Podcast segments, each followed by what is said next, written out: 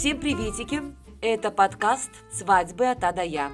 Меня зовут, напомню, Нелли Сладкова. И без Вьетнама нам никак не обойтись. Поэтому сейчас мы отправляемся именно туда, Вьетнам. Государство, расположенное в Юго-Восточной Азии на полуострове Индокитай. Полная официальная форма звучит следующим образом. Социалистическая Республика Вьетнам. Страна мотоциклистов. Страна с богатейшей историей и древней культурой.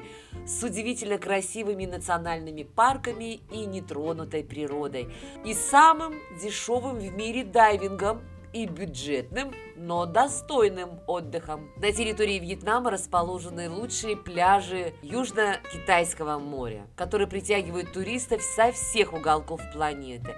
Многие отели во Вьетнаме на побережье имеют собственные спа-комплексы и массажные кабинеты, которые поправят ваше здоровье. Столица Вьетнама – город с тысячелетней историей Ханой, культурный туристический центр страны, Действительно, исторический центр Вьетнама всего, сердце вьетнамской цивилизации, с древней архитектурой и богатой культурой. В городе находится большое количество храмов. Тут же располагалось легендарное государство Ван Ланг, в котором правили 18 правителей хунгов. Национальной валютой Вьетнама является вьетнамский донг. Курс, конечно, к рублю или любой другой валюте вы можете посмотреть в интернете чтобы не заморачиваться, потому что он меняется почти каждый день.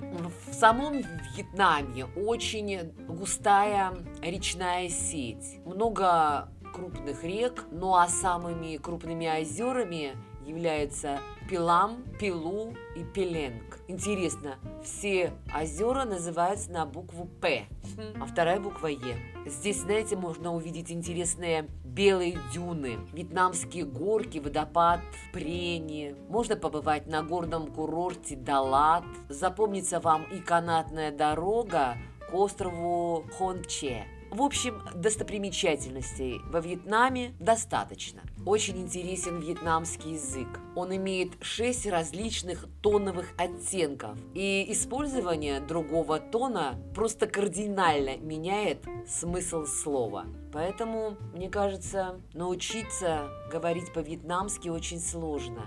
Да, 1 мая во Вьетнаме тоже есть. Отмечается. Международный день труда. И еще 1 июня, как и у нас, Международный день защиты детей. Как-то попал мне в руки настоящий веер ручной работы. Так вот, обязательно если попадете во Вьетнам, приобретите это, такой веер. Это красота, это шедевр, это уникальность. Очень качественная у них одежда из шелка. И, наверное, все помнят такие соломенные остроконечные шляпы. Ну и всем известные многие годы и до сих пор это шлепанцы вьетнамки. Удобно, летом просто незаменимая, по-моему, обувь была. К сожалению, брак свой вы там официально зарегистрировать не сможете. Ну а просто для интереса сыграть свадьбу по-вьетнамски, наверное, можно. Давайте же вместе с вами перейдем традициям и особенностям свадьбы во Вьетнаме. Вьетнам – это страна традиций. Многие значимые события в жизни вьетнамцев и сегодня сохраняют черты старинных обрядов. Семья в этой стране – это основа основ. Люди женятся не для того, чтобы через пару лет разойтись. Разводы здесь редкость. Ну и поэтому свадьба гуляет с размахом, чтобы было что вспомнить и рассказать внукам. А у меня в практике был такой случай, когда в субботу я отработала свадьбу у молодых, а уже в понедельник эта пара пошла и подала заявление на развод. Да, и такая история была у меня, но это было всего один раз за мою, э, за мою такую творческую деятельность, именно работы на, свадебном, на свадебных торжествах. А, как правило, ну, все остальные, сколько я могу их помнить и сколько знаю, живут счастливой, хорошей жизнью до сих пор. А мы возвращаемся во Вьетнам и на вьетнамскую свадьбу. В старые добрые времена молодые не могли даже мечтать о том, что им позволят самостоятельно выбрать жениха или невесту. Это был стратегический вопрос, соединявший иной раз не только две семьи, но и родовые общины. Сегодня все гораздо проще. Влияние Запада. Но а вот э, сама церемония сватовства или помолвки стала, в принципе, да, она осталась почти прежней. Если у нас называется засылать сватов, то во Вьетнаме выкуп невесты – анхой – так будет звучать по-вьетнамски.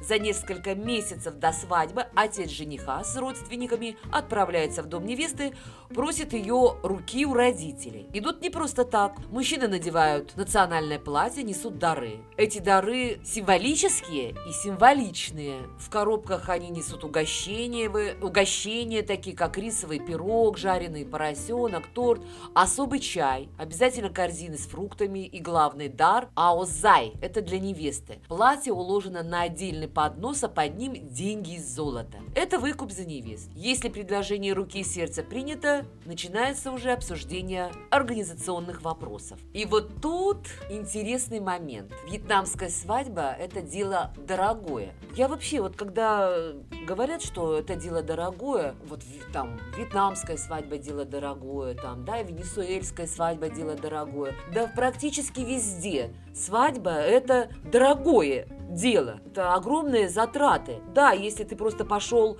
э, вдвоем э, в ЗАГС и расписался по-хорошему, то как бы это совсем недорого. Ну а если ты решил сделать застолье, будь готов к приличным материальным затратам. Так вот, но э, во Вьетнаме свадьба окупается подарками гостей, хотя вкладывается действительно много. И есть такая традиция, но она уже такая более современная, это предсвадебная фотосессия в стиле love story. Э, вот это интересно, и мне хотелось бы, наверное, чтобы э, в России наши молодожены тоже взяли себе это на заметку. Примерно за месяц до свадьбы жених и невеста отправляются в самые красивые места страны страны, чтобы сделать там памятные фотографии. Причем география самая обширная. Всего сложно не перечислить. Особенной популярностью во Вьетнаме пользуется Далат. Такое место его называют городом любви, потому что туда едут все будущие молодожены. Так вот, вьетнамцы тратят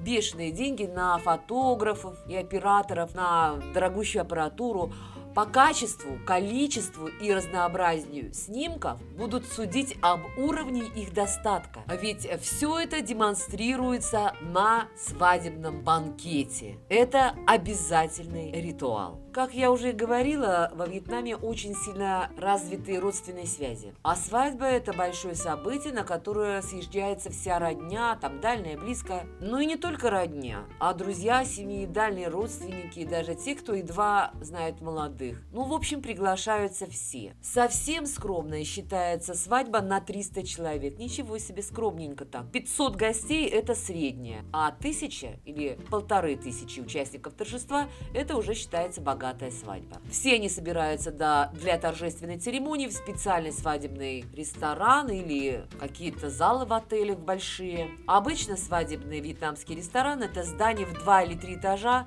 с традиционно круглыми столами и стульями в белых чехлах, повязанных красными или синими лентами. То есть его не спутаешь ни с чем. Но начинается все, конечно, не там. Дату и время свадьбы сообщает паре колдун – которому вьетнамцы обязательно обращаются перед всеми значимыми событиями. Считается, что он предсказывает самое благоприятное время для проведения церемонии, поэтому ничего удивительного нет в том, что в 7 часов утра можно увидеть церемонию подношения подарков женихом у невестиного дома. Сама регистрация брака в местных органах власти – это чистая формальность. Она не является частью свадебной церемонии ее, и ей не придают большого значения. Зато все остальное действие – это смешение старых традиций и одновременно дань современности. О богатстве свадьбы говорит не только дорогая фотосессия, как мы уже поняли, и количество гостей – Важно еще, сколько платьев сменила невеста. Утром к приезду жениха она должна предстать перед гостями в красном одеянии, а озай расшитым золотом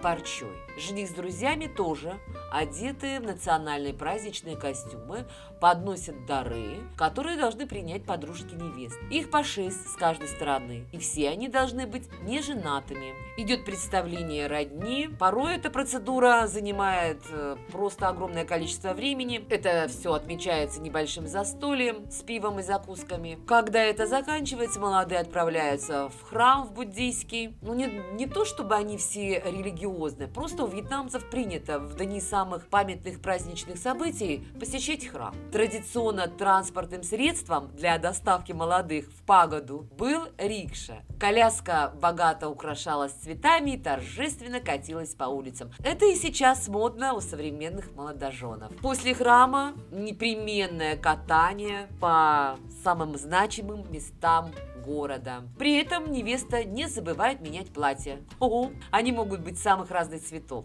но обязательно из богатых тканей. А подружки невесты непременно в одинаковых розовых платьях. Ну а теперь к самому торжеству. Здесь уже преобладают в большей степени современные традиции. Жених в строгом европейском костюме, невеста в белом свадебном платье, непременно с длинным шлейфом. Встречают гостей входа, хотя на некоторых свадьбах гости ждут ждут торжественно выхода молодых. В зале есть большой экран, на котором демонстрируются уже результаты предсвадебной фотосессии. На входе в ресторан стоит большая украшенная коробка, это ящик для подарков. Дарят только деньги. Каждый гость должен опустить в нее конверт, в эту коробку. Именно этими дарами окупается свадьба. А если есть богатые, щедрые родственники и друзья, то у молодых остается еще и приличная сумма. Обязательный ритуал – это совместное действие супругов, которое заключается, конечно, в разрезании большущего, просто громадного свадебного торта и наполнении шампанским бокалов – выстроенных огромной пирамидой. Правда, это шампанское потом никто не пьет, а, а торт не едят.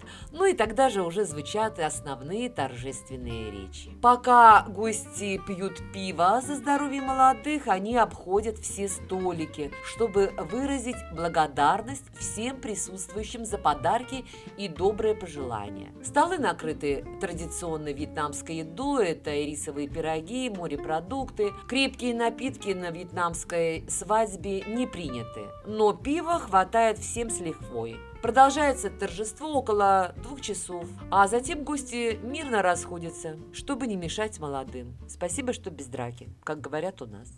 На что же происходит после свадьбы? Ну, на следующий день молодые посещают э, родителей невесты. Взаимные визиты продолжаются еще несколько дней. По традиции они также считаются свадебными. На самом деле у современной молодежи нет времени растягивать церемонию на, на несколько дней. Они работают, а время, как говорится, это деньги. Хотя многие все же еще придерживаются традиций. Ну и вот э, скажу о возрасте брачном во Вьетнаме. Там брачный возраст э, по законам наступает в 20 лет для мужчин и 18 лет для девушки. Все чаще во Вьетнаме после свадьбы молодые стараются приобрести или снять собственное жилье, что противоречит многовековой традиции проживания всех поколений в одном доме. Но тут ничего не поделаешь. Опять-таки влияние Запада. Ну а в завершение я хочу вам предложить маленький рецептик из Вьетнама. Чай по-вьетнамски вам понадобится. Чай черный крепкий, пол-литра, сахар 2 столовые ложки, лед 3-4 кубика, ананас мякоть 20-30 грамм, ром 1 чайная ложка, сливки или молоко 2 столовые ложки. В заваренный чай добавьте сахар, слегка остудите, положите лед. Ананас сбрызните ромом и дайте ему немного впитаться. Затем разделите кусочки по порциям и положите в стаканы. В жаркое время в чай добавьте сливки и немного газированной воды. Это придаст еще большую экзотичность. Попробуйте, вам понравится. Вот такие интересности у нас сегодня были. Мы с вами посетили Вьетнам. Хочется сказать, чтобы вы не забывали, дорогие друзья, обязательно писать мне в своих комментариях, делиться своими впечатлениями. Может, у кого-то есть интересная традиция, кто-то видел эти традиции. Также вы можете написать, я обязательно о них потом смогу рассказать. Ну а наш первый сезон подкаста «Свадьбы от А до Я» продолжается. Как всегда, для вас говорила, но не показывала, к сожалению, Нелли Сладкова. И прощаюсь я сегодня с вами по-вьетнамски. До свидания. Там бед.